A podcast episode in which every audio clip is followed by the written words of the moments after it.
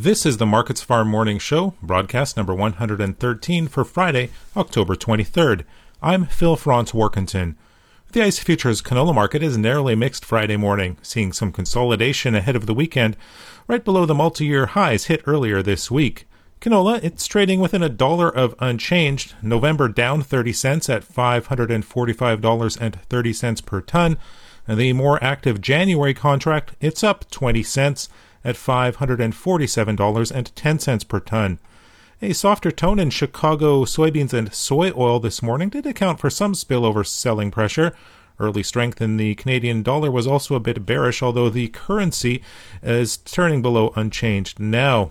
Visible canola supplies in the commercial pipeline remain large at 1.75 million tons, according to the latest Canadian Grain Commission data. However, farmer deliveries are showing signs of slowing down, with harvest activity wrapped up across the prairies.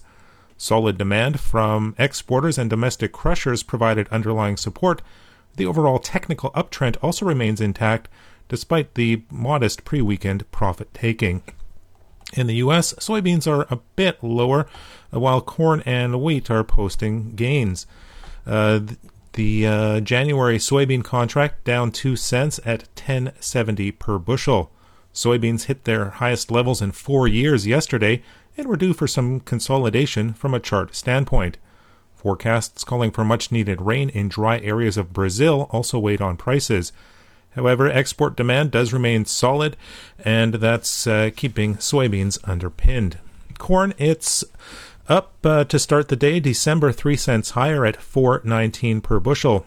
Solid export demand and spillover from larger gains in wheat provided support. Possible harvest delays for the last of the uh, U.S. crop due to wet weather in parts of the Midwest also kept the bias pointing higher. Wheat, it's uh, up as well. Uh, the biggest gains in the winter wheats. Chicago up 11 and a half cents in December at 6.34 per bushel.